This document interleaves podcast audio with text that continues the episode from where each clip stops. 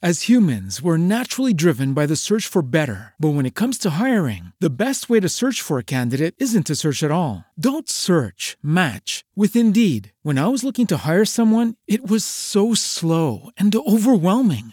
I wish I had used Indeed. If you need to hire, you need Indeed. Indeed is your matching and hiring platform with over 350 million global monthly visitors, according to Indeed data, and a matching engine that helps you find quality candidates fast. Ditch the busy work. Use Indeed for scheduling, screening, and messaging so you can connect with candidates faster. And Indeed doesn't just help you hire faster. 93% of employers agree Indeed delivers the highest quality matches compared to other job sites, according to a recent Indeed survey. And listeners of this show will get a $75 sponsored job credit to get your jobs more visibility at Indeed.com slash podcast. That's Indeed.com slash podcast. Terms and conditions apply. With the Lucky Land slots, you can get lucky just about anywhere. This is your captain speaking. Uh, we've got clear runway and the weather's fine, but we're just going to circle up here a while and uh, get lucky. No, no, nothing like that. It's just these cash prizes add up quick. So I suggest you sit back, keep your tray table upright, and start getting lucky. Play for free at LuckyLandSlots.com. Are you feeling lucky? No purchase necessary. Void where prohibited by law. 18 plus terms and conditions apply. See website for details. Cerita-cerita seram malam ini adalah sekadar perkongsian sahaja yang teladan kita simpan dan yang syilid jangan dicari.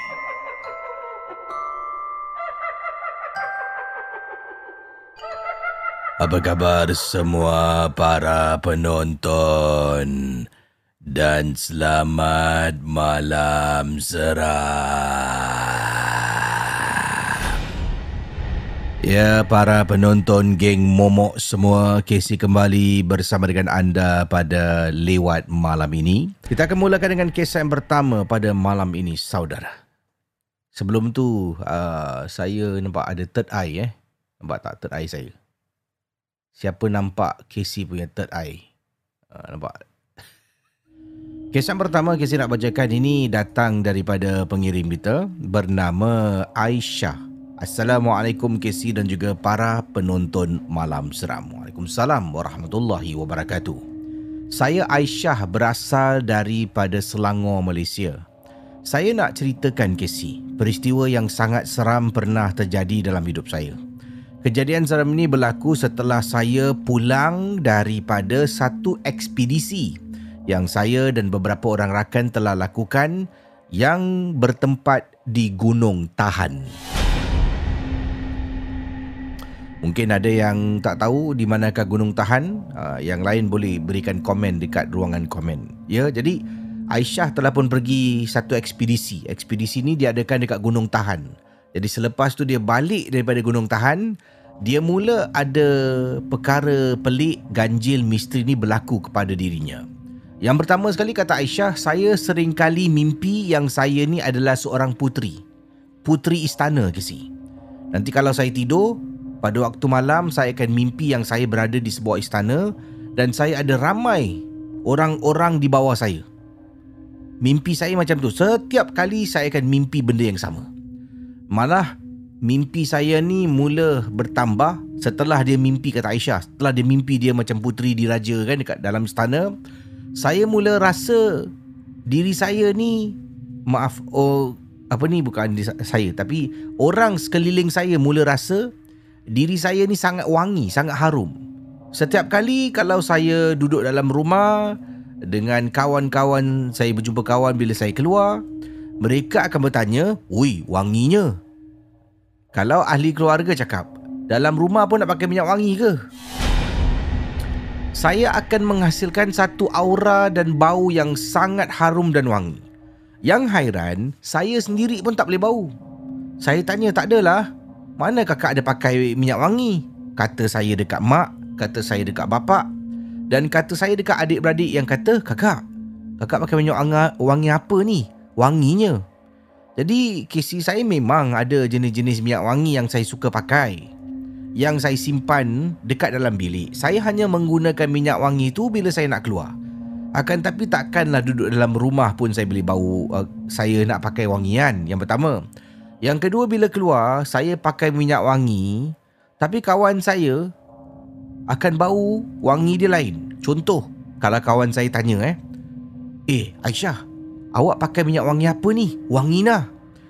Dalam rumah saya ni saya ada beberapa minyak wangi dan antara minyak wangi yang saya suka gunakan adalah jenis jenama Gucci Rush.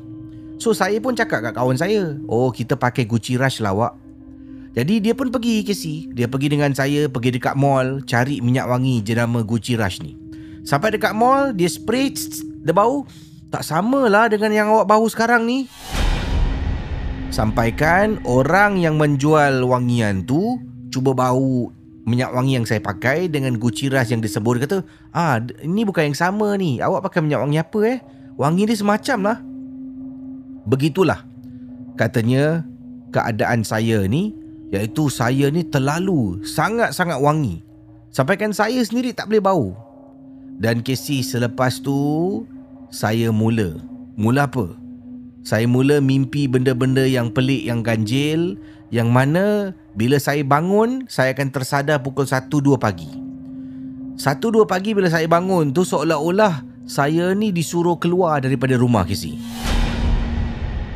Tengah tidur eh Kata Aisyah tengah tidur nanti terbangun Bangun tengok jam Selalunya pukul 1-2 pagi macam tu Dan saya akan ada perasaan nak keluar rumah Casey Nak keluar rumah Nak pergi ke satu tempat Tapi saya tak tahu saya nak pergi mana. Cuma saya nak keluar rumah.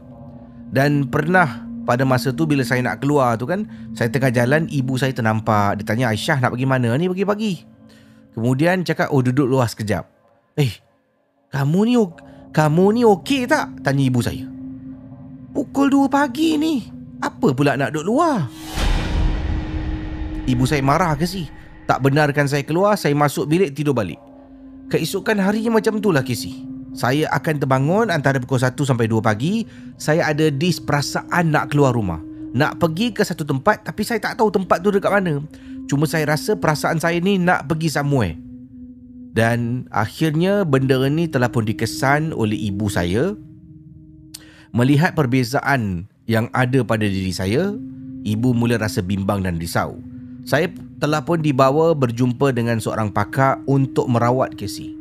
Pakar tu sampai sekarang masih dalam proses merawat saya supaya saya tidak buat benda-benda yang akan membahayakan diri saya ataupun saya tidak buat benda-benda perkara-perkara yang mana akan menjerumus ke arah saya mungkin diculik dekat alam lain. Kata pakar bila dia jumpa dengan saya, dia pun bau wangi ke si. Dia bau wangi sangat. Saya datang je dia dah boleh bau. Haruman seremebak. Dan katanya ini adalah satu tanda-tanda ada sejenis entiti atau makhluk yang dah suka dekat saya. Dan kemungkinan pada pukul 1-2 pagi yang saya bangun tu, makhluk tu menyeru saya supaya keluar rumah dan pergi ke arah dia. Dekat mana? Tidak ada siapa yang tahu kecuali kalau ada orang ikut saya keluar. Berjalan menuju ke arah mana makhluk itu menyeru saya. Dan Casey bila ingat balik selepas kita bercakap berbincang dengan pakar tentang apa kemungkinan yang boleh berlaku, saya kata pada ibu saya kemungkinan perkara ini terjadi selepas saya pulang daripada ekspedisi ke Gunung Tahan. Dari situ ibu saya pun agak setuju si. Bila memikirkan balik perubahan yang saya alami, memang bermulanya kalau boleh lebih kurang dalam ketika saya pergi ekspedisi di Gunung Tahan. Sampai ke hari ini Casey, saya sedang dirawat oleh pakar dan setiap malam sebelum saya tidur, saya kena baca beberapa surah ni. Kemudian ibu saya akan tidur de- dengan saya di dalam satu bilik kerana takut saya keluar rumah pada waktu malam. Itulah peristiwa pengalaman. Mohon doa, doakan saya semoga saya sembuh daripada apa dua apa jua gangguan yang saya alami. Sekian terima kasih. Selamat malam seram. Anda sedang mendengar podcast dan YouTube cerita-cerita seram bersama dengan Casey Champion dalam Malam Seram. Okey, uh, terima kasih. Itu tadi kisah daripada Aisyah. Sebenarnya kisah Aisyah ni agak panjang sedikit tapi saya dah pendekkan lah supaya anda uh, dapat memahami eh Pendek kata tu Aisyah balik Gunung Tahan dia berlakunya beberapa series kejadian. Tapi series kejadian yang, yang menimpa Aisyah ni bukan sekejap lah. Dia bukan hari ni mimpi, mimpi, mimpi, mimpi jadi istana, eh, jadi, jadi uh, puteri istana. Kemudian uh, dia uh, dia bangun tidur tu dia bau wangi pula kan. Bau wangi, wangi, wangi. Bukan, dia memakan masa yang agak lama ya. Lebih kurang dalam beberapa bulan tu lah dia akan mimpi sekejap mimpi. Mimpi dia pun bukan setiap hari ya. Ha, jadi malam ni mimpi mungkin besok mimpi lusa tulat tak mimpi.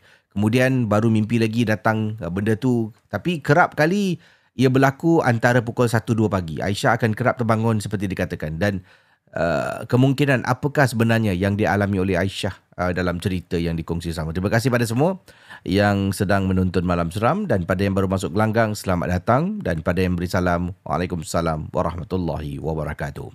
Saya akan berkongsi kisah selanjutnya. Kita teruskan kisah dalam rancangan Malam Seram. Jom.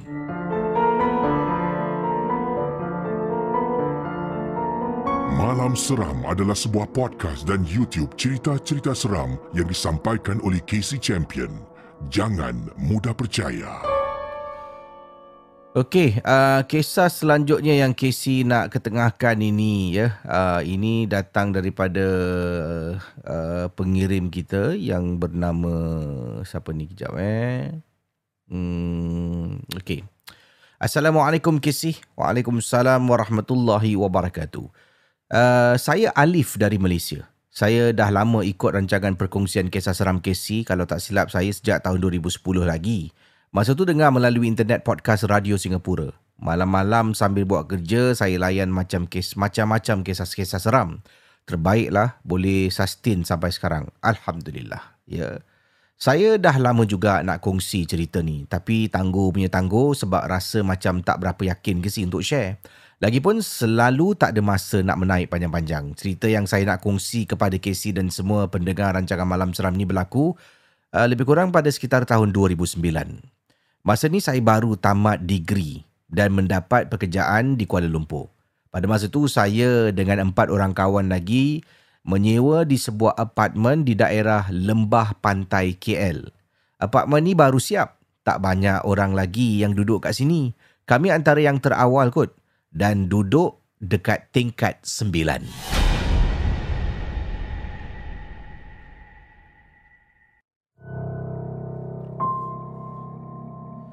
tuan rumah adalah sepasang pasangan suami isteri yang agak berusia. Mungkin kalau boleh saya berikan anggaran kata Alif sekitar 60-an lebih tahun. Mereka ni pasangan suami isteri yang sangat baik hati dan tidak berkira dengan kami para pelajar yang menyewa rumah apartmen mereka. Semua kemudahan asas dalam rumah tu mereka sediakan. Macam mesin basuh lah, ada peti ais, ada tika, alas, kapet dan banyak lagi lah yang ada dalam rumah. Jadi bila pindah tu, boleh dikatakan rumah tu dah cukup lah untuk kita pelajar-pelajar pada masa tu. Pernah juga orang ajak kami pergi rumah mereka dekat ceras sebab ada buat makan-makan kenduri doa selamat. Pada permulaan kami duduk dekat rumah tu tak adalah kesi apa-apa gangguan ke. Cuma sunyi lah. Sebab kan dikatakan tadi, blok ni baru lagi. Bila rumah tu baru saja dibina, siap dibina, masih belum ramai yang pindah dan banyak lagi unit-unit rumah yang masih kosong dan itulah telah pun membuatkan blok rumah apartmen tu rasa sunyi dan kalau sunyi selalunya rasa seram. Jadi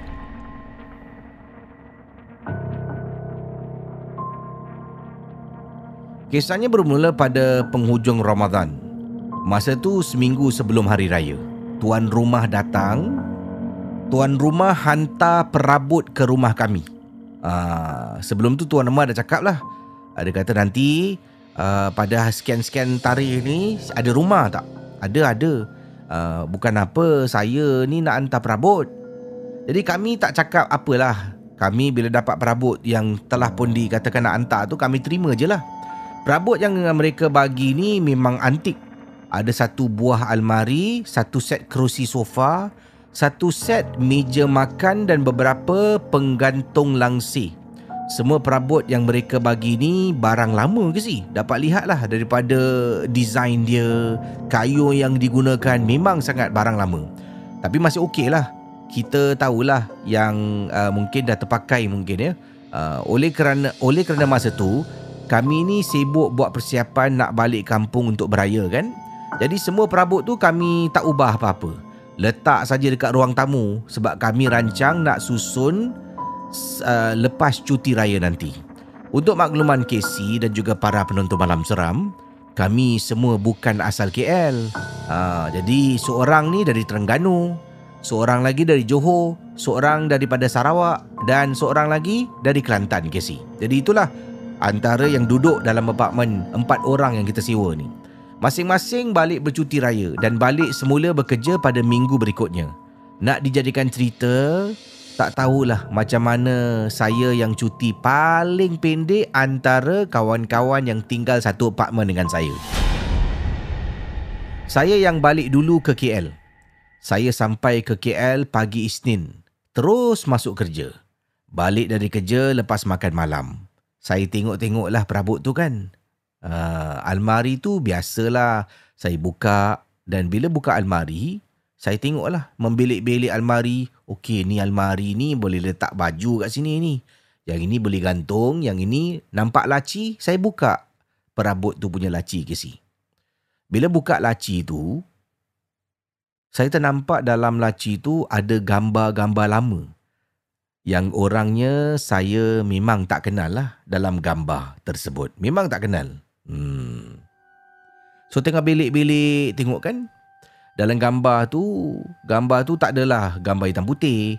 Tapi kita tahulah gambar tu memang dah lama ke sih dah lama dicetak. Jadi saya pun membelik-belik gambar. Tengok satu persatu lepas tengok tengok tengok tengok. Dah ada beberapa keping gambar dah habis tengok tu saya simpan balik.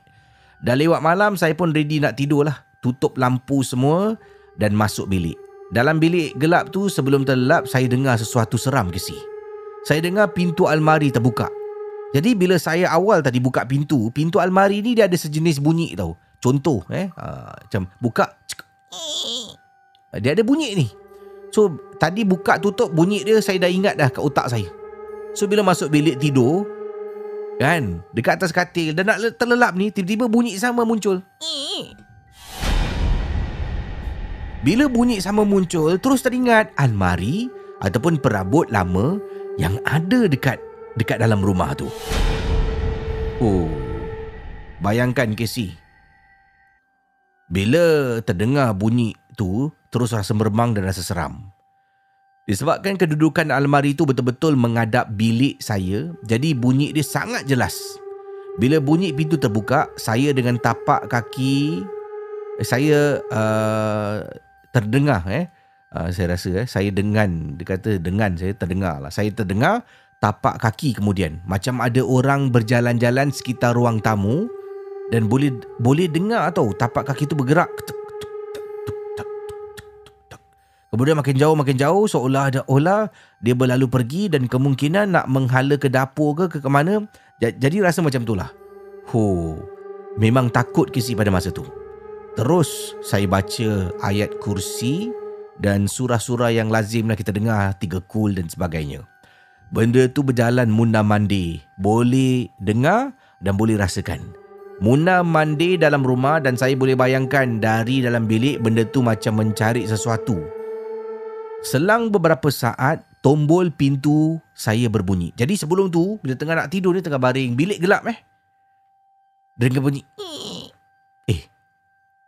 As humans, we're naturally driven by the search for better. But when it comes to hiring, the best way to search for a candidate isn't to search at all. Don't search, match with Indeed. When I was looking to hire someone, it was so slow and overwhelming. I wish I had used Indeed. If you need to hire, you need Indeed. Indeed is your matching and hiring platform with over 350 million global monthly visitors, according to Indeed data, and a matching engine that helps you find quality candidates fast. Ditch the busy work. Use Indeed for scheduling, screening, and messaging so you can connect with candidates faster. And Indeed doesn't just help you hire faster. 93% of employers agree Indeed delivers the highest quality matches compared to other job sites according to a recent Indeed survey. And listeners of this show will get a $75 sponsored job credit to get your jobs more visibility at Indeed.com slash podcast. That's Indeed.com slash podcast. Terms and conditions apply. With Lucky Land slots, you can get lucky just about anywhere. Dearly beloved, we are gathered here today to. Has anyone seen the bride and groom? Sorry, sorry, we're here. We were getting lucky in the limo and we lost track of time. No, Lucky Land Casino, with cash prizes that add up quicker than a guest registry. In that case, I pronounce you lucky. Play for free at LuckyLandSlots.com. Daily bonuses are waiting. No purchase necessary. Void where prohibited by law. 18 plus. Terms and conditions apply. See website for details. Bukan ke ni macam bunyi tadi aku buka pintu almari ni? Okey, tak apa. Lepas tu dengar.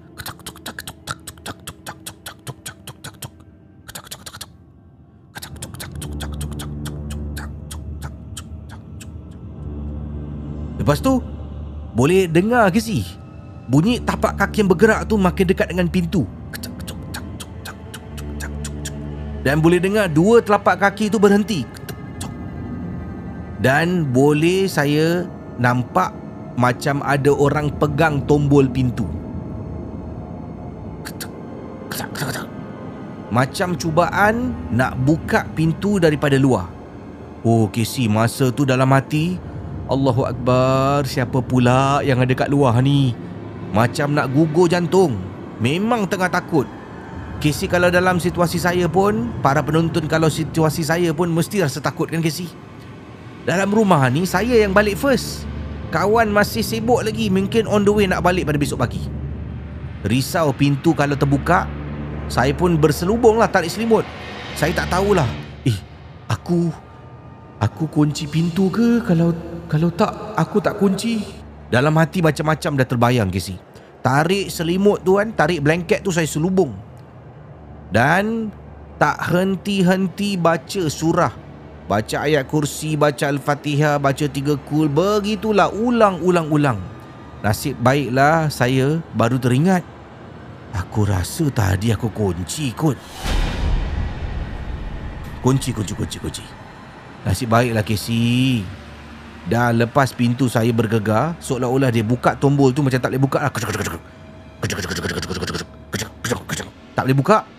Selang beberapa minit gitu yang saya senyap Saya tutup telinga tak nak dengar Casey Alhamdulillah tak tahu bila saya tertidur Tertidur Sampailah ke subuh Saya bangun Siap-siap untuk pergi kerja Bawa baju sekali sebab nekat malam nanti Tak nak tidur rumah tu dah kalau kawan-kawan saya dari kampung tu tak balik, malam ni aku tak nak tidur. Bawa ke si pergi kerja boleh plan. Okey, bawa baju ekstra lah. Contoh kalau nak tidur rumah kawan lain. Memang takkanlah si. Bila housemate lain balik, baru saya balik semula. Lepas semua dah balik, baru kita alihkan perabot tu dan pindahkan ke dalam bilik master. Saya pun pindah rumah beberapa bulan selepas tu.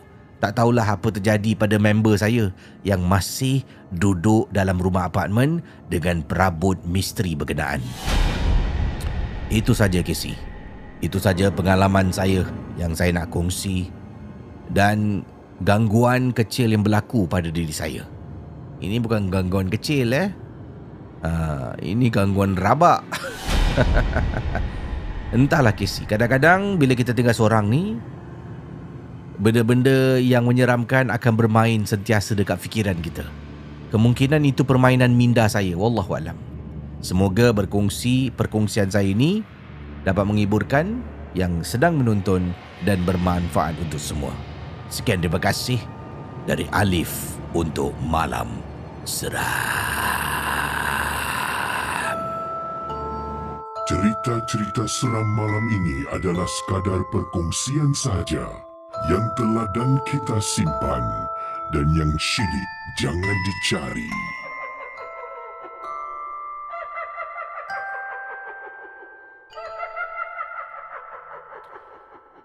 Okey, terima kasih pada Alif uh, perkongsian kisah awal tadi dalam rancangan Malam Seram Horror Talk Show bukan sekadar cerita seram. Berikutnya saya nak kongsi dengan anda semua yang sedang menonton. Terima kasih uh, pada yang baru masuk gelanggang. Ini datang daripada tadi jap eh saya kena cari email saya selanjutnya mana tadi. Hmm okey. Begini kisahnya dalam rancangan Malam Seram. Assalamualaikum warahmatullahi wabarakatuh. Saya nak berkongsi satu pengalaman. Boleh saya sifatkan sebagai ini adalah pengalaman seram dan misteri yang saya alami. Saya adalah seorang penjual daging. Saya uh, menjual daging daripada sebuah gerai online yang saya miliki. So, dipendekkan cerita, saya ada pesanan daripada seorang pelanggan. Pesanan daripada pelanggan tu adalah nak membeli uh, beberapa jenis daging. So, ada beberapa jenis kilogram daging ni, ada yang saya hantar dekat alamat ni, ada ada daging ni saya hantar dekat alamat satu lagi. Dan customer saya ni yang mana dia beli selalunya dia akan ada dua uh, penghantaran dekat alamat A dengan alamat B. Alamat A adalah alamat yang dia tinggal. Alamat B saya tak pasti tapi sering kali saya hantar saya tak pernah pun nampak ada orang yang menerima daging tersebut. Tapi bila saya hantar dekat alamat B, saya perlu masuk ke dalam rumah sebab katanya pagar depan rumah berkenaan uh, tidak dikunci ya saya boleh buka pagar tu saya dibenarkan diizinkan untuk masuk jadi bila saya masuk dalam rumah pagar tu apa yang saya perlu buat adalah saya masuk dalam rumah tu buka pintu dan daging tu hendaklah saya letak dekat atas meja di dapur katanya biar dekat situ nanti saya punya orang akan datang dan akan ambil daging tu so setiap kali datang dia akan pergilah satu apartment ni okay by the way cerita ni berasal dari mana eh kejap eh ini berasal daripada Cerating. Cerating kat mana eh? Okay, so anyway kita balik ceritanya. So katanya nanti kalau dia dapat pesanan eh online order daripada customer yang sama, selalunya kena hantar dekat dua alamat ni lah. Alamat pertama alamat customer yang order online, alamat satu lagi dekat rumah. Rumah ni rumah kosong. Rumah kosong dan saya akan hantar daging untuk kat situ. Tapi ada kalanya rumah tu, ada kalanya rumah tu saya uh, tak perlu hantar daging. Ada kalanya tak perlu, kadang-kadang hantar dekat satu alamat. Ada kalanya kena hantar dekat dua-dua alamat. Jadi dipendekkan cerita, pernah satu kali tu saya nak hantar daging dekat rumah ni lah. Uh, yang rumah kedua ni. So saya telah pun ditegur, disapa oleh jiran sebelah yang dekat rumah yang selalu saya datang memang tak ada orang. Dia cuma kata rumah tu ada saya punya pekerja. Maknanya pekerja dia adalah, dia kata pekebun dia lah. Pekebun dia tu yang bersihkan halaman rumah tersebut. Dan rumah tu adalah sebuah rumah yang disewa sebagai rumah macam ala-ala Airbnb. Jadi, kalau rumah tu ada orang sewa, saya tak perlu hantar daging tu. Kalau rumah tu tak ada orang sewa, saya kena hantar daging tu dan letak dekat spot yang sama. So, nak dijadikan cerita katanya. Begini kisahnya. Jom kita teruskan dalam rancangan Malam Seram. Setelah sekian lama saya hantar daging dekat rumah B, terserempak dengan jiran sebelah yang menyapa saya. Dia kata, saya selalu nampak awak datang sini. Awak masuk dalam ni, awak hantar apa? Dan kemudian, jiran tu tanya saya, saya kata, oh saya hantar daging. Saya ni menyediakan khidmat uh, bekalan daging. Kata saya dekat jiran sebelah tu, oh hantar daging. Ada orang order ke? Ada tuan rumah suruh hantar daging, hantar dekat rumah ni. Kemudian saya dia pun cakap dengan saya, "Awak tahu kan rumah ni rumah apa?"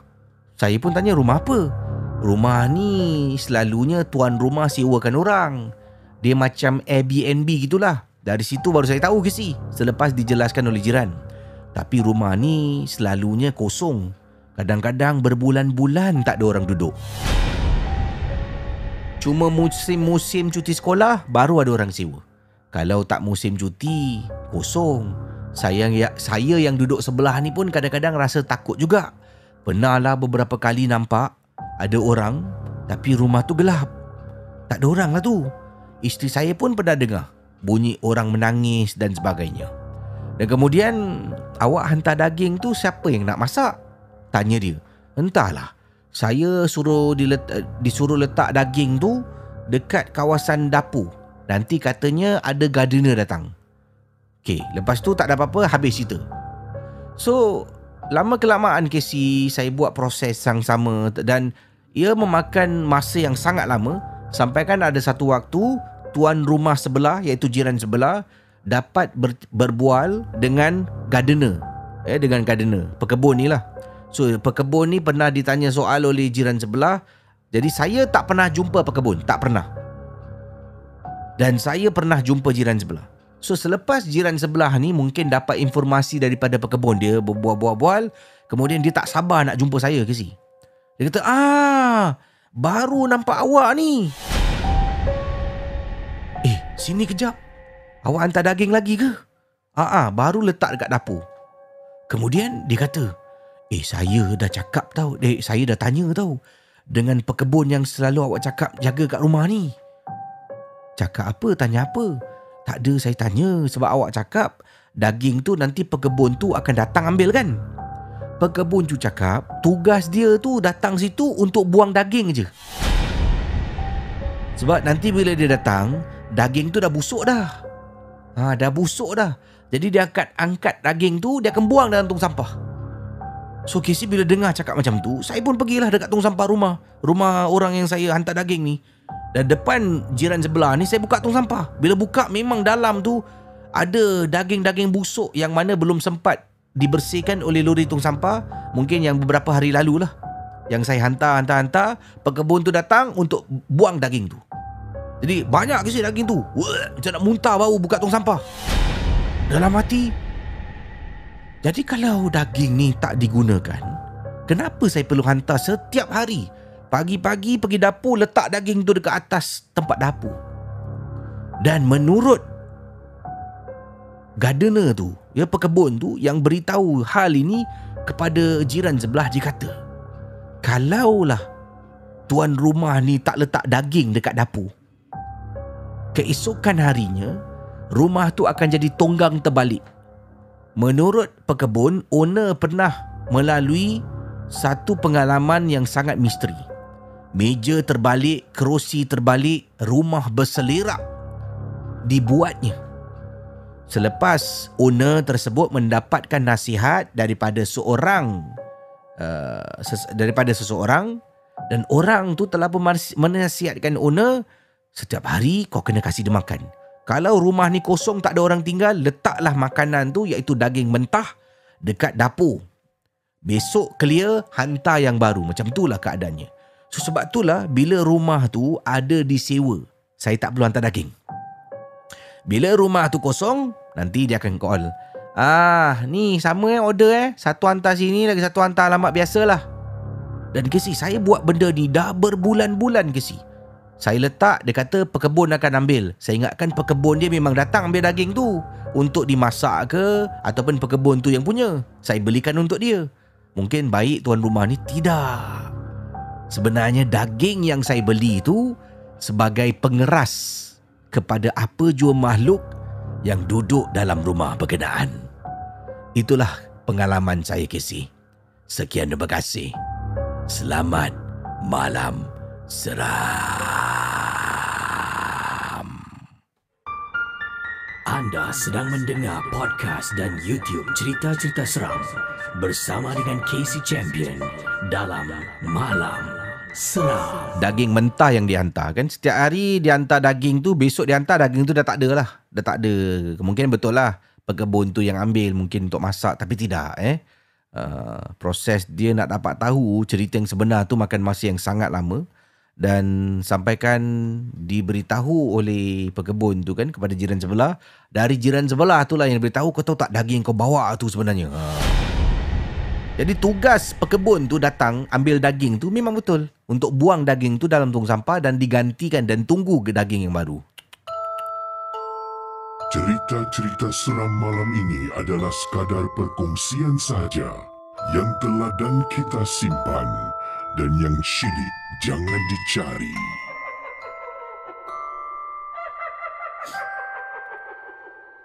Okey, baik. Kisah selanjutnya, ya begini kisahnya eh. Ini datang daripada Putri. Putri kata Assalamualaikum Kesi. Waalaikumsalam warahmatullahi wabarakatuh. Nama saya Putri, saya berasal daripada Singapura dan saya nak berkongsi satu kejadian yang mungkin seram pada saya. Kemungkinan juga yang lain menonton akan rasa seram dengan pengalaman saya ini. Sebelum tu saya harap yang lemah semangat, yang takut, jangan dengar cerita saya ni lah. Saya yakin akan menakutkan anda. Sebab saya bila nak type kiriman email pada Casey ni, beberapa kali saya cuba type, saya tak berani nak buat dekat rumah. Sampaikan saya bawa laptop, saya type ni dekat McDonald Casey di Ang Mo Kio. Wah. McDonald Ang Mo Kio 24 jam ada yang yang dekat kawasan dia macam garden eh. Itulah. Saya pernah pergi sana eh. Uh, memang besar lah eh. Okey, Kisah ni berlaku dekat rumah uh, ibu saya yang terletak di Ang Mo Kio. Yalah, ya, di Ang Mo Kio. Ang Mo Kio ni adalah sebuah estet kejiranan di Singapura yang agak lama lah. Ya, agak lama dan antara estet yang terbesar uh, di Singapura. Dan estet ini dijaga oleh uh, Perdana Menteri kita yang kini lah. Eh, Encik Lee Hsien Loong. Dia kira dia punya constituency lah. Eh. Ang Mo Kio GRC. Uh, kan? Jadi, um, berbalik pada kisah uh, putri ni, katanya begini eh. Um, saya terus pergi ke perenggan jap eh. Saya skip pergi ke perenggan yang ke tiga lah eh. Saya terus pergi yang ketiga. Sebab uh, yang bawah tu hujan-hujan dia. Uh, nanti saya akan ceritakan. Tapi ini masuk ke perenggan yang tiga, ketiga. Okay. So, waktu malam bila saya tidur, waktu malam bila keluarga saya tidur, waktu malam bila kakak saya tidur, kami semua akan tidur dan kunci bilik. Itu nasihat daripada seseorang. Tidurlah kamu pada waktu malam dan jangan lupa untuk kunci pintu bilik kamu. Kenapa agaknya Casey? Kenapa agaknya semua yang sedang menonton? Ini saya dah tahulah sebabnya. Eh. Ini kerana kami ahli anggota keluarga yang duduk serumah ni diganggu oleh sesuatu. Jadi apa yang diganggu? Inilah yang saya nak ceritakan pada anda semua. Jom malam seram.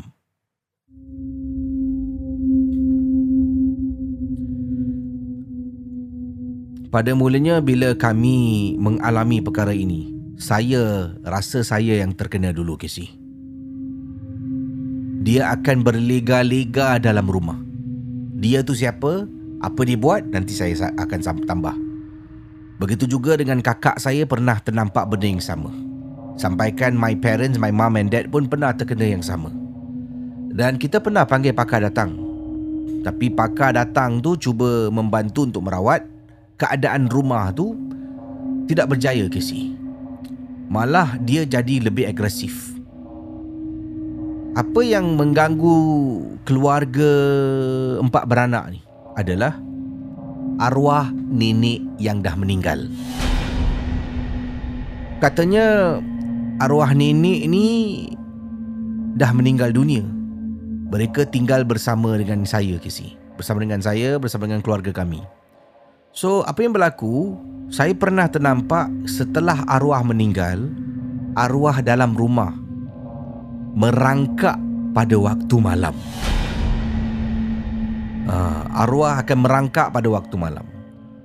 Dengar bunyi kecak, kecak, kecak, kecak, kecak, kecak. Pada pertama kali saya ternampak arwah merangkak, arwah tu masuk ke dalam bilik kakak. Sebab dulu kakak dengan arwah nenek tidur dalam satu bilik. Dan kakak pun pernah nampak selepas tu arwah merangkak. Ibu dengan ayah pun pernah terkena benda yang sama. Pakar tu cakap dia cuba nak keluarkan barang tu Tapi selepas beberapa hari sunyi dan sepi Gangguan tu akan datang balik. Dan saya dengan kakak, dengan ibu, dengan ayah akan nampak arwah nenek Merangkak dalam rumah. Tapi arwah tu tak buat apa-apa Dia cuma merangkak je lah. Nanti dia merangkak masuk bilik Dia keluar, nanti dia hilang. Dan pakar tu cakap Solusi yang terbaik buat masa ini Kalau takut Tidur waktu malam Tutuplah pintu kamu. Tutup Dia kata tutup pintu sebab itulah kami sekeluarga bila tidur malam Semua tutup pintu. Saya tutup pintu, kakak tutup pintu Dan ibu dengan ayah saya pun yang tidur sebilik tutup pintu. Dan bila tutup pintu tu kami disuruh kunci sekali. Kunci, tutup pintu dengan baca Bismillahirrahmanirrahim Baru boom, tutup. Jadi begitulah. Waktu malam nanti saya akan teks kakak. Kak Kau okey tak? Nanti kakak cakap Kau ni apa dik? Uh, contohlah eh dan kakak saya kalau dengar Adik Aku rasa nenek dah datang ah, Nanti dengar As humans, we're naturally driven by the search for better. But when it comes to hiring, the best way to search for a candidate isn't to search at all. Don't search, match with Indeed. When I was looking to hire someone, it was so slow and overwhelming. I wish I had used Indeed. If you need to hire, you need Indeed. Indeed is your matching and hiring platform with over 350 million global monthly visitors, according to Indeed data, and a matching engine that helps you find quality candidates fast. Ditch the busy work. Use Indeed for scheduling, screening, and messaging so you can connect with candidates faster. And Indeed doesn't just help you hire faster. 93% of employers agree Indeed delivers the highest quality matches compared to other job sites, according to a recent Indeed survey. And listeners of this show will get a $75 sponsored job credit to get your jobs more visibility at Indeed.com slash podcast. That's Indeed.com slash podcast. Terms and conditions apply. Hello, it is Ryan, and I was on a flight the other day playing one of my favorite social spin slot games on chumbacasino.com. I looked over the person sitting next to me, and you know what they were doing? They were also playing Chumba Casino. Coincidence? I think not. Everybody's loving having fun with it. Chumba Casino is home to hundreds of casino style games that you can play for free anytime, anywhere, even at 30,000 feet. So sign up now at chumbacasino.com to claim your free welcome bonus. That's chumbacasino.com and live the Chumba life. No purchase necessary. VGW Group. Void were prohibited by law. See terms and conditions. 18 plus. Sejujurnya Casey, perkara ini bukanlah berlaku setiap hari. Tidak. Kadang-kadang dalam seminggu, sekali, dua kali. Kadang-kadang dalam seminggu tak ada pun berlaku. Tapi bila setiap kali ia berlaku, seramlah Casey. Tiba-tiba nampak nenek yang dah meninggal merangkak dalam rumah. Sampai ke hari ini, kita sekeluarga masih tercari-cari. Kata pakar, ada barang yang ditinggalkan dalam rumah dan benda tu yang tinggal dalam barang tu tak nak keluar. Selagi kita tidak jumpa barang tu, mungkin peninggalan arwah nenek, selagi itulah benda tu akan muncul sekali-sekala dalam rumah ni. Sekian terima kasih. Selamat malam seram. Anda sedang mendengar podcast dan YouTube cerita-cerita seram bersama dengan Casey Champion dalam Malam Seram. Walaupun dia berlaku sebulan sekali.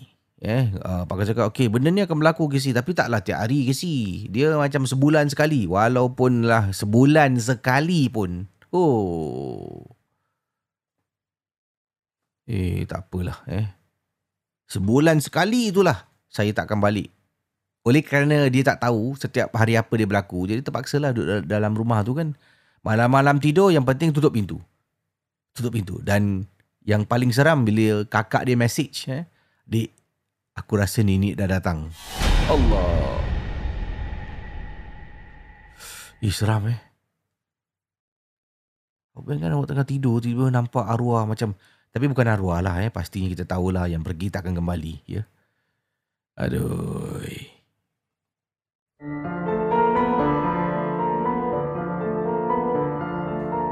Malam Seram adalah sebuah podcast dan YouTube cerita-cerita seram yang disampaikan oleh Casey Champion. Jangan mudah percaya. Okey, Alhamdulillah uh, geng momok semua yang sedang menonton Malam Seram Horror Talk Show bukan sekadar cerita seram. Uh, yang ini ada boleh ada kata kat sini Casey, Ya Allah kakak ni tengah dengar Malam Seram dalam bilik pula.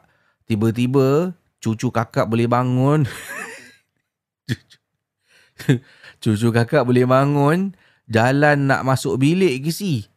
Uh, cucu kakak ni kadang-kadang waktu malam dia suka bangun. Kemudian dia akan keluar daripada bilik dan terus masuk bilik kakak nak tidur dengan kakak.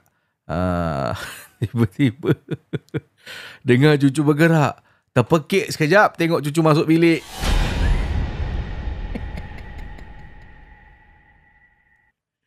Kan dia macam bila kita tengah bercerita benda ni berlaku at the right time. Ha, kena lah kan terpekik kejap. Allahu Akbar. Ya Allah cucu nenek ni. Terkejut lah nenek. Aduh sini sini sini sini. Angkat eh. Angkat. Angkat. Sini tidur kat sebelah. So sebelah akak suami. Cucu kat tengah-tengah kan. Cucu kat tengah-tengah. Kemudian cucu mana tidur sini tidur sini ya. Ha, sini sini. Baring baring sambil miringkan badan dengan malam seram lah. Tengah dengar malam seram dengan malam seram. Tiba-tiba dengar suara kat sebelah. Mak! Apa? Mak cakap dengan siapa tu? Ni lah anak engkau ni. Merayap dalam bilik aku lagi. Ha? Dia kat sini lah dengan orang. Barulah terperanjat. Ha. Anda sedang mendengar podcast dan YouTube cerita-cerita seram bersama dengan Casey Champion dalam Malam Seram. Okey, uh, saya tengok kalau ada kiriman-kiriman uh, voice note yang boleh Casey kongsi. Yang ini datang daripada kiriman. Uh, salam Casey, salam pada anda. Saya Ayuni dari Selangor nak kongsi cerita mimpi jadi petanda buruk. Oh, ni ni dah kedengarkan ke belum? Ni hari bila? Jumaat? Belum saya rasa eh. Jumaat. Cuba dengar sikit, saya tak tahu lah. Lupa pula. Kalau kalau sudah saya akan hentikan lah eh. Ha, minta maaf lah. Takut pula nanti orang bersusah payah kan kirimkan uh, voice note. Saya pula tak dapat uh, mainkan voice note ni. Okey, kita cuba. Bismillahirrahmanirrahim. Harap-harap belum lah eh. Mimpi petanda buruk. Kata kat sini, dah pernah ke si? Dah. Okey, ramai kata dah. Okey, Alhamdulillah. Terima kasih kerana bantu saya. Kadang-kadang saya banyak sangat mesej-mesej yang tenggelam ni kan. Uh, Uni ni cerita dah lah. Katanya dah ke si, dah ke si. Okey. Dah, dah, dah. Ramai kata dah. Okey. Terima kasih eh. Yang ini daripada pengirim kita yang berkongsi. Uh, ini tak ada, mungkin tak ada tajuk cerita. Uh, ini saya cuba yang ini dah belum ni. Bismillah. Assalamualaikum uh, kepada DJ KC Waalaikumsalam. dan kepada pendengar-pendengar di Malam Seram. Oh, ini pun dah lah eh. Okey, uh, saya nak berkongsi uh, cerita apa yang saya mengalami uh, waktu terjadi ni dalam 20 tahun yang lalu lah. Okey, uh, saya ni orangnya pun peminat paranormal. Okey, tapi ini yang menyeramkan betul-betul terjadi kepada saya waktu sedang saya tidur di rumah lama saya di Serenggun. Okey, uh, cerita dia macam gini. Waktu saya tidur, tiba-tiba uh, dalam jam-jam 12, jam 2 pagi, saya rasa terbangun. Tetapi lepas itu, saya rasa badan saya ni macam tak boleh gerak.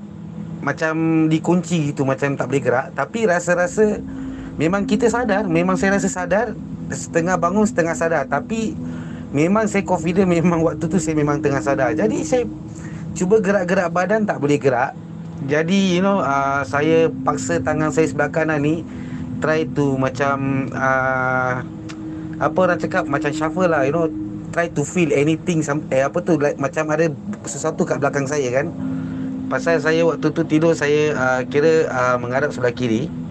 Jadi tangan saya meraba-raba. Saya meraka, uh, merasakan sesuatu uh, ni DJ KC Saya betul-betul merasakan sesuatu.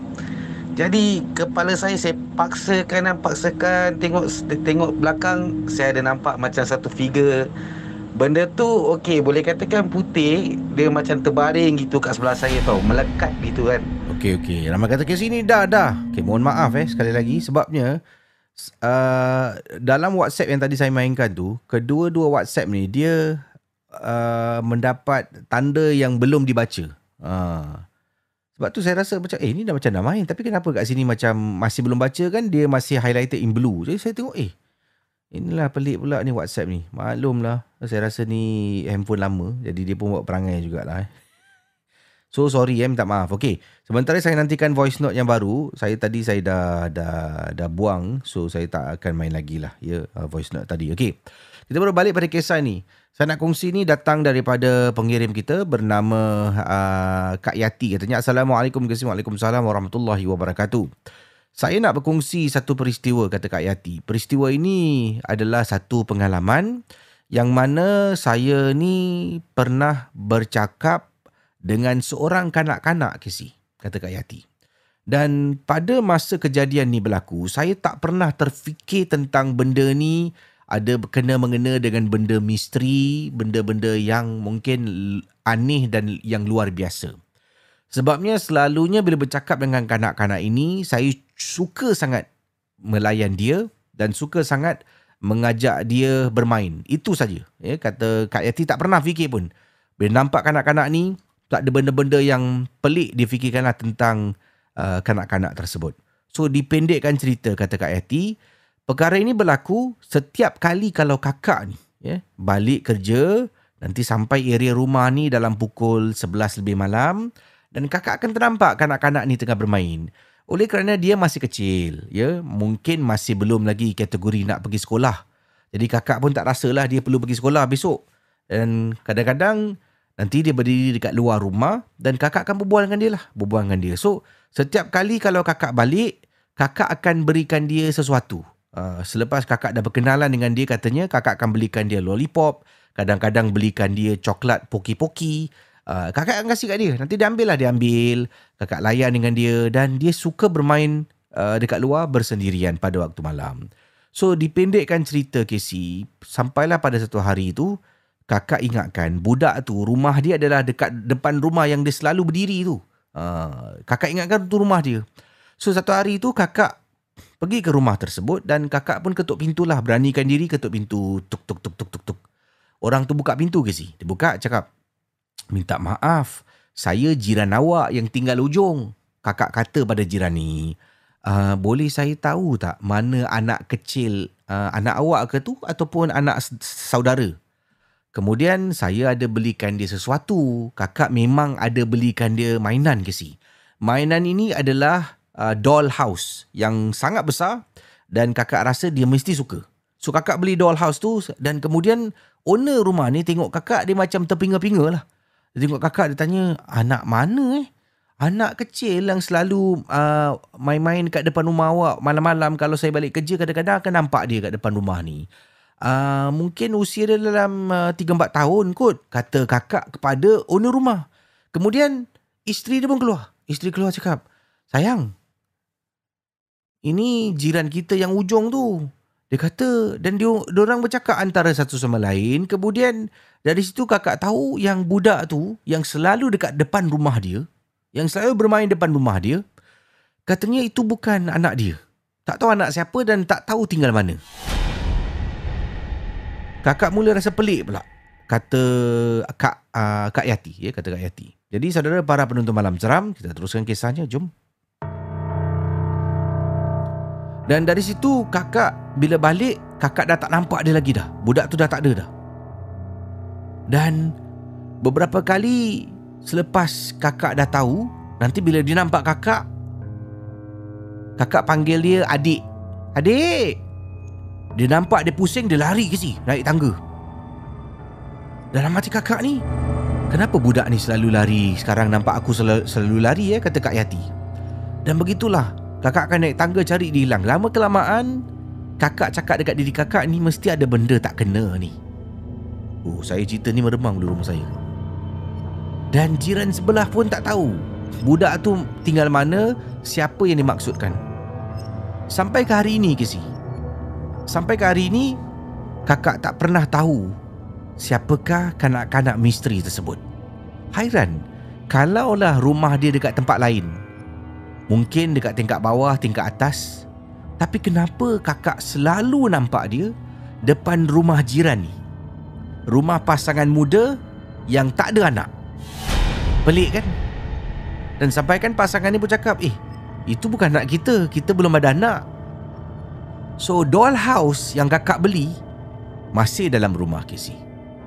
Masih kakak berharap kakak dapat jumpa dia dan kakak nak kasihkan doll house tu. Dah habis? Belum habis. So, saudara para penonton malam seram. Pada satu hari, kakak nak simpan satu barang dalam rumah ni lah. Kerana ada beberapa orang kawan nak datang, kakak tengah cari spot nak simpan berus beberapa berus dan sapu daripada rumah letak kat rumah tu kakak nak sembunyikan sebab tak cantik lah. Kalau letak kat dapur ke letak dalam toilet. Kakak keluar daripada rumah Kata Kak Yati Kakak pergi dekat riser. Dekat riser ada pintu.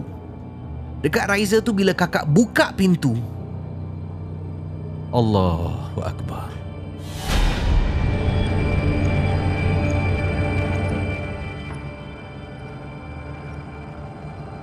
Selama ni kalau kakak balik, kakak kasih dia lollipop. Kasih dia coklat poki-poki. Benda tu semua tersusun bertindih dekat dalam riser. Bila buka pintu tak tengok bawah ke si? Angkat sapu tu, angkat berus tu letak terlanggar. Eh. Tengok dekat bawah. Juadah yang kakak belikan budak tu ada dekat dalam situ. Siapa yang letak? Cerita-cerita seram malam ini adalah sekadar perkongsian sahaja yang telah dan kita simpan dan yang syilid jangan dicari. Yang ini daripada pengirim kita bernama uh, hmm, daripada siapa ni? Uh, Abdul Rahman eh namanya betul Abdul Rahman. Assalamualaikum warahmatullahi Waalaikumsalam warahmatullahi wabarakatuh. Saya Abdul Rahman berasal daripada Singapura nak share satu peristiwa. Saya adalah seorang pekerja uh, mengendalikan uh, sebuah syarikat pest control. Okey. So nak dijadikan cerita kata Abdul Rahman, uh, saya mendapat panggilan ya uh, pada waktu malam yang mana uh, dekat dalam rumah tu telah pun dimasuki oleh sejenis binatang yang terbang. Dia terbang satu rumah kecoh. So uh, dapat tahu yang masuk tu adalah kelawar. Kelawar dalam rumah. Okay. Kelawar dalam rumah tu Casey, um, kita cuba tangkap oleh kerana rumah dia terlampau besar kan dan kita pun tidak uh, takut nak lakukan perkara-perkara yang boleh merosakkan harta benda dalam rumah tu, uh, kita tak dapat tangkap kelawar berkenaan. Jadi uh, Abdul Rahman dapat uh, mungkin panggilan kecemasan untuk uh, berikan khidmat lah, eh, khidmat pest control ni. So datang rumah tu cakap ada binatang masuk dalam rumah. Eh, binatang masuk dalam rumah. Bila sampai je, tunjuk mana-mana dekat belakang langsir dan rumah dia besar lah. Gambaran Abdul Rahman ni rumah dia besar. Dia bukan rumah flat, mungkin adalah rumah sebuah. Uh, jadi cuba tangkap oleh kerana benda tu terbang sana sini kan dan takut kalau dia gunakan teknik-teknik eh uh, mungkin tangkap gunakan jaring ke apa kemungkinan takut harta benda orang tu jatuh TV terbalik ke ataupun ada lah pasu terbalik dah kena ganti rugi. So kita tidak dapat menangkap kelawar tersebut. Jadi sebelum pulang tu apa yang berlaku? Salah seorang daripada budak saya ni dia cakap bos uh, boleh buat something tak? Ni last last kau nak buat apa? Tak boleh susah ni nak tangkap dia susah. Sebab rumah dia mempunyai ceiling yang tinggi ke si. Kemudian pintu dia kat bawah kecil. Benda tu selalu berlega-lega dekat atas je. Ha, dia akan berlega-lega kat atas. So, dia saya pekerja tanyalah, boleh tak bos? Last, last. Okey lah boleh. Dan dia pun macam tadi lah, arahkan tingkap semua pintu dibuka luas. Buka luas dan dia kata arahkan. Okey. So, bila dah buka luas semua dah arahkan, dia minta Bos, tutup lampu boleh? Semua tutup lampu. Jadi rumah tu gelap. Owner ni pun rasa hairan lah. So dia cakap kat owner, can I recite some prayers? Uh, dia nak azan sebenarnya. Dia kata recite some prayers. Boleh tak aku baca-baca sikit? Jadi owner tu pun kata, ah, okay, okay. Sebab mungkin dia pun nak benda tu keluar. Dan kawan uh, pekerja saya ni, dengan kawan dia ni masuk ke dalam, As humans, we're naturally driven by the search for better. But when it comes to hiring, the best way to search for a candidate isn't to search at all. Don't search, match with Indeed. When I was looking to hire someone, it was so slow and overwhelming. I wish I had used Indeed. If you need to hire, you need Indeed. Indeed is your matching and hiring platform with over 350 million global monthly visitors, according to Indeed data, and a matching engine that helps you find quality candidates fast. Ditch the busy work. Use Indeed for scheduling, screening, and messaging so you can connect with candidates faster. And Indeed doesn't just help you hire faster. 93% of employers agree Indeed delivers the highest quality matches compared to other job sites, according to a recent Indeed survey. And listeners of this show will get a $75 sponsored job credit to get your jobs more visibility at Indeed.com slash podcast. That's Indeed.com slash podcast. Terms and conditions apply. Salah seorang daripada kawan dia baca, tak tahu apa dia baca. Salah seorang daripada yang pekerja tu yang tanya saya minta izin untuk buat last, last, last kira cara untuk menghalau benda tu. Dia azan je ke? Dia angkat tangan, Allahu Akbar, Allahu Akbar. Bila dia azan, boleh nampak kelawar, kelawar tu terbang. Pusing, pusing, pusing. Dekat dalam ruang. Macam tadi samalah pusing. Dah hati pusing. Dia pusing, pusing, pusing. Allahu Akbar, Allahu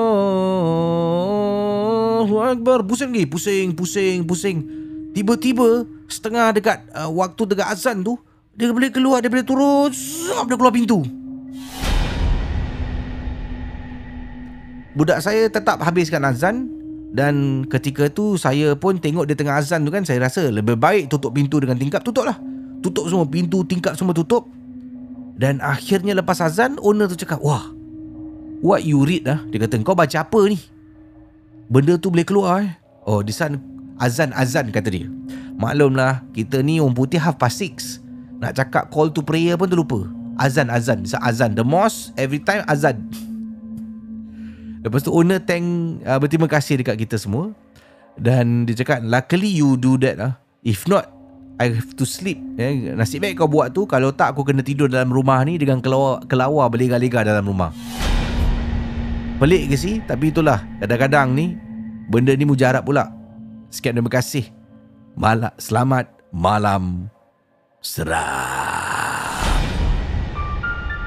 Anda sedang mendengar podcast dan YouTube cerita-cerita seram bersama dengan Casey Champion dalam Malam Seram. Assalamualaikum.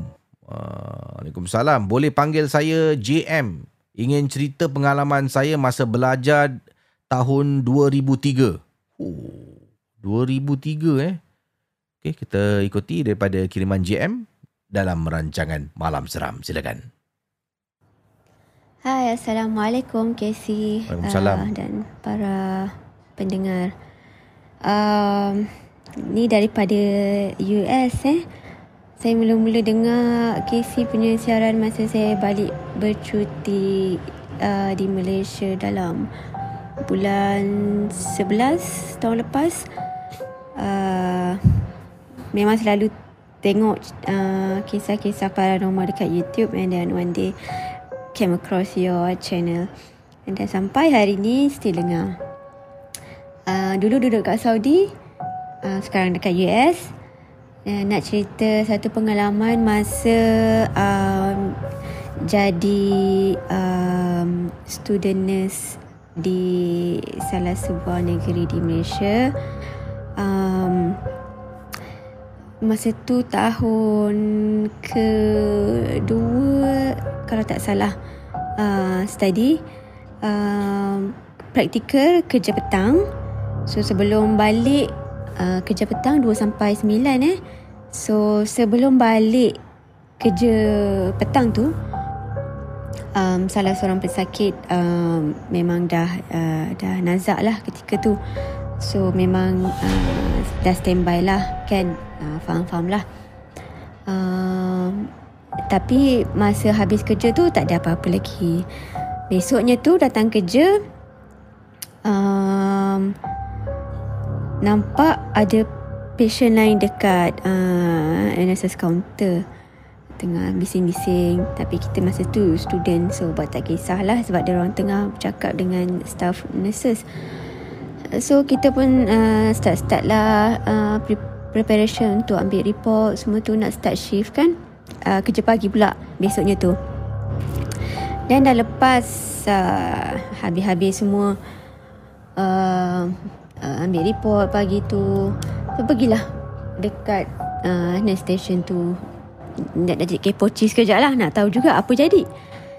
Um, rupanya patient yang datang tu minta nak balik uh, nak balik uh, against medical advice lah.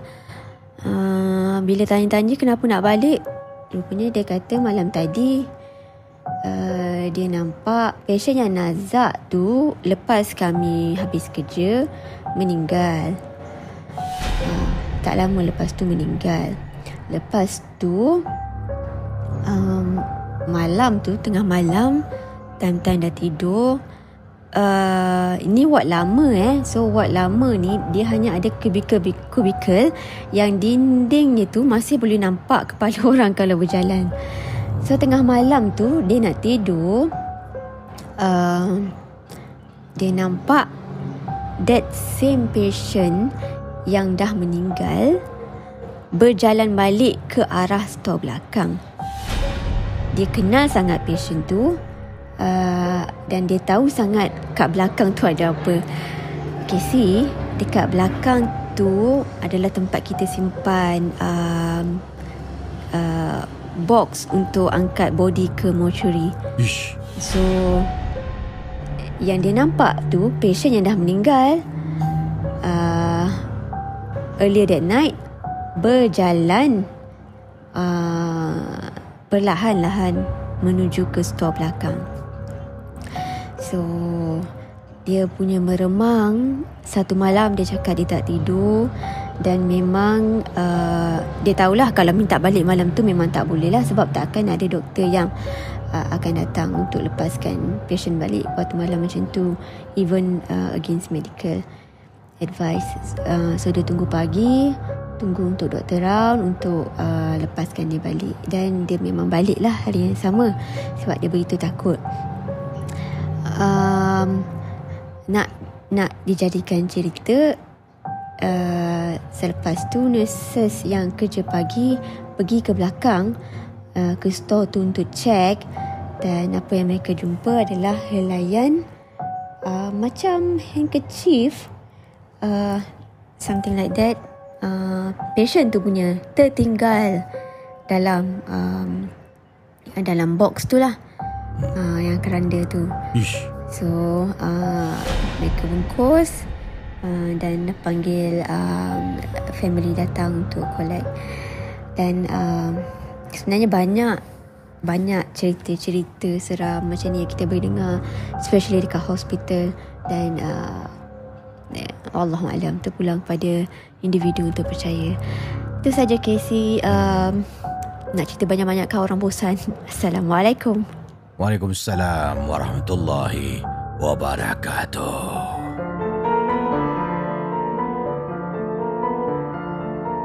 Malam Seram adalah sebuah podcast dan YouTube cerita-cerita seram yang disampaikan oleh Casey Champion. Jangan mudah percaya.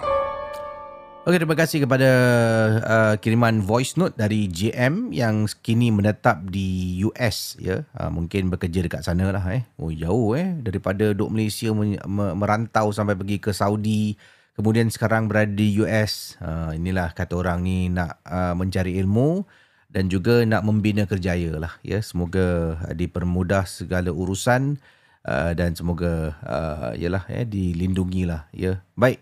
Uh, terima kasih sebelum tu kisah awal tadi ringkas tapi seram ya uh, dan bab-bab mencuri ni orang meninggal kat hospital ni memang seram lah. Okey. Sebelum tu terima kasih pada Ahmad Rizal bin Romli sumbangan anda super sticker untuk malam seram. Mahmud Said terima kasih Mahmud Said setiap malam juga berikan sumbangan ya.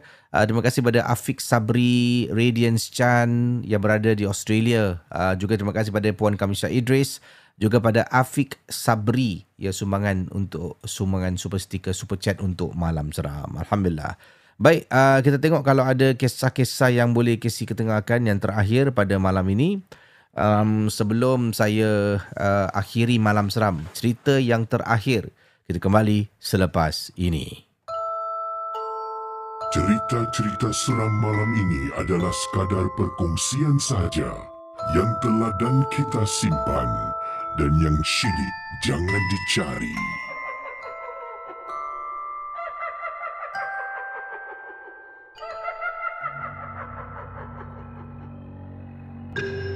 Okey.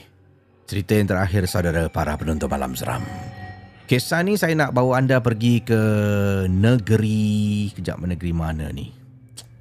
Dari cerita yang berlaku di US, kita bawa anda pergi ke negeri Kedah. Ah, Kedah. Assalamualaikum KC dan juga para penonton Malam Seram. Waalaikumsalam warahmatullahi wabarakatuh. Izinkan saya berkongsi satu pengalaman yang sangat seram dan amat misteri dalam keluarga saya. Begini kisahnya. Saya nak beritahu Casey gangguan ini adalah kerasukan yang dialami oleh kakak saya. Kakak saya kalau setiap malam dia akan buat benda ni. Dia akan duduk dekat atas katil dia. Eh, ini gambaran dia berikan eh. Kakak dia akan duduk dekat atas katil.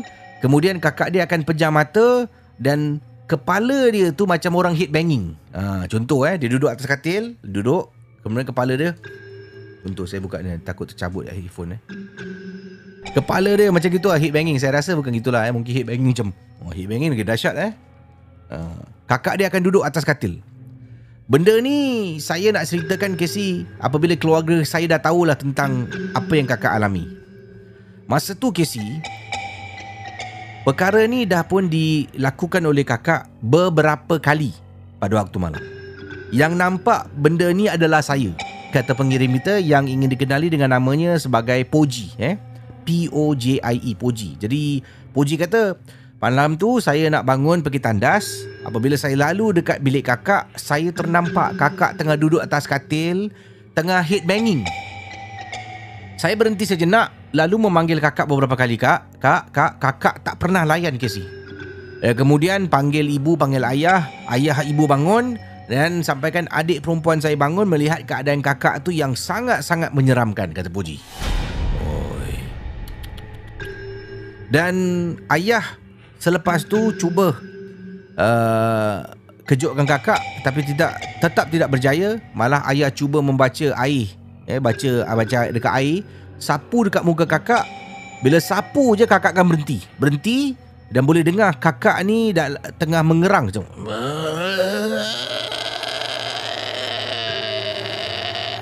Sampaikan ayah baringkan kakak Lepaskan kakak buka mata Terperanjat melihat kita Satu keluarga dalam bilik dia Tengah tengok dia Dan kakak lalu bertanya Korang buat apa ni kat sini? Begitulah kakak saya Pada malam-malam tertentu Dia akan hit banging Sambil dia duduk dekat katil. Saudara para penonton malam seram. Benda ni kita dah tahu Pada masa itulah eh, Dah tahu selepas berubat Kakak disihir. Punca sihir, saya nak beritahu sekarang pada anda yang sedang menonton.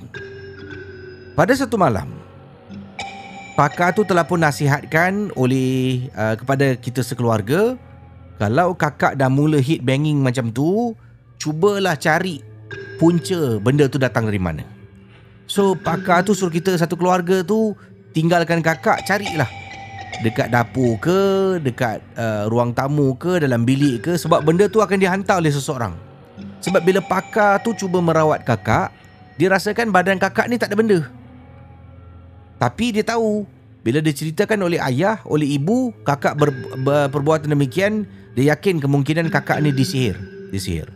So, pada satu malam tu Casey, bila kakak tengah buat benda yang sama, saya dengan adik perempuan saya sedang cari. Apabila adik perempuan terpekik,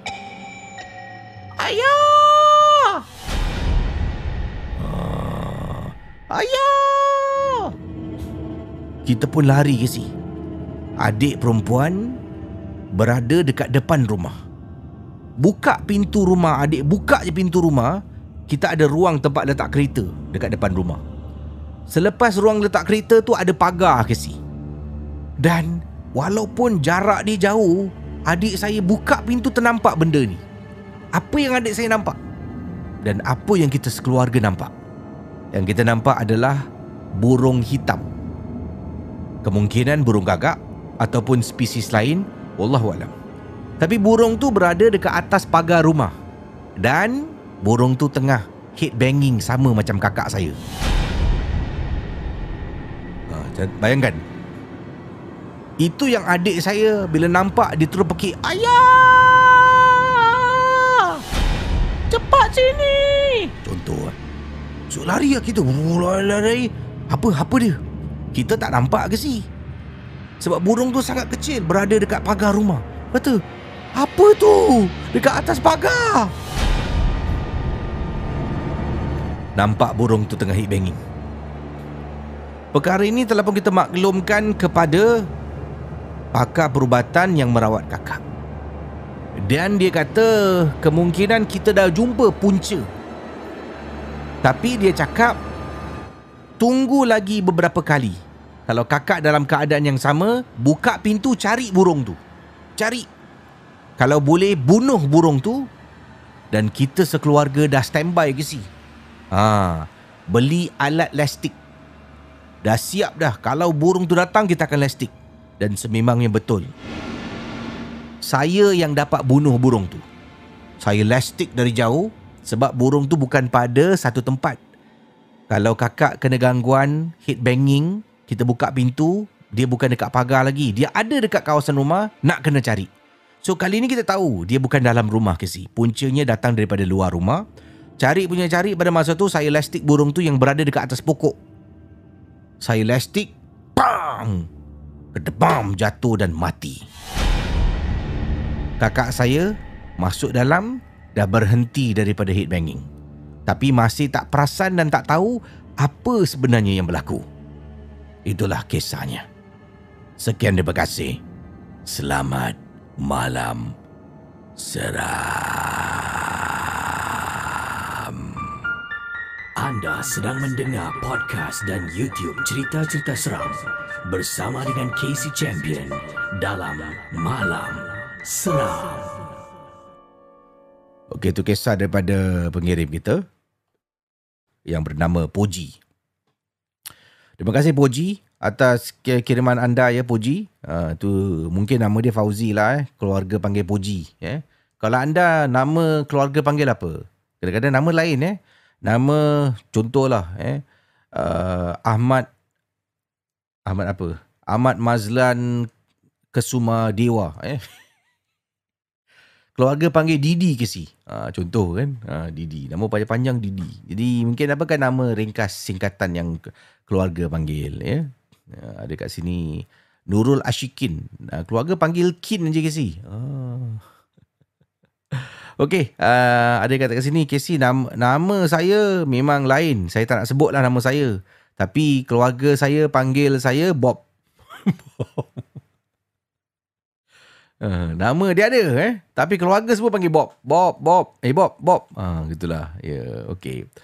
Uh, ada kata kat sini nama saya pun Puji juga ke si uh, dan nama saya sebenar adalah Fauzi. Uh, betul lah tu eh? Puji Fauzi ini Hafiz jadi Apis. Uh, baik. Uh, saya nak cakap terima kasih pada semua yang sudi tonton dan juga sudi uh, jang, kalau belum tekan, tekan butang subscribe boleh tekan butang subscribe untuk subscribe ke channel Malam Seram. Thank you so much atas sokongan anda untuk channel ni dan insyaallah kita akan jumpa uh, esok malam lah di waktu yang sama pukul 11 dalam rancangan Malam Seram. Dan peringatan Casey pada semua anggaplah rancangan ini sebuah rancangan perkongsian kisah seram, sebuah rancangan hiburan dan semoga kita semua tidaklah terikut-ikut dengan apa yang diketengahkan dalam rancangan Malam Seram. Kita undurkan diri dan jumpa lagi. Assalamualaikum. Selamat malam seram. Bye-bye. Salah. Ah, baru betul.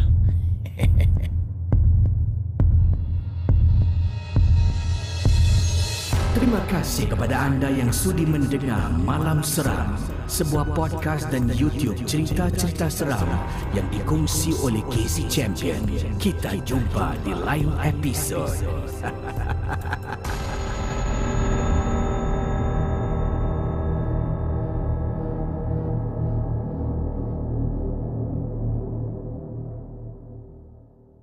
As humans, we're naturally driven by the search for better. But when it comes to hiring, the best way to search for a candidate isn't to search at all. Don't search, match with Indeed. When I was looking to hire someone, it was so slow and overwhelming.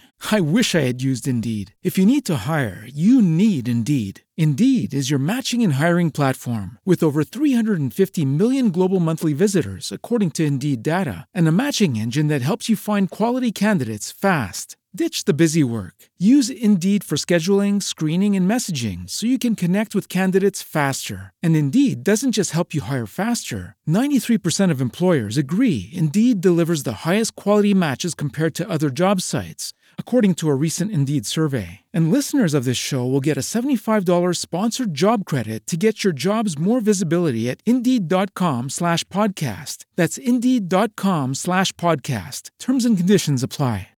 With Lucky Land slots, you can get lucky just about anywhere. Dearly beloved, we are gathered here today to... Has anyone seen the bride and groom? Sorry, sorry, we're here. We were getting lucky in the limo and we lost track of time. No, Lucky Land Casino, with cash prizes that add up quicker than a guest registry. In that case, I pronounce you lucky. Play for free at LuckyLandSlots.com. Daily bonuses are waiting. No purchase necessary. Void where prohibited by law. 18 plus. Terms and conditions apply. See website for details.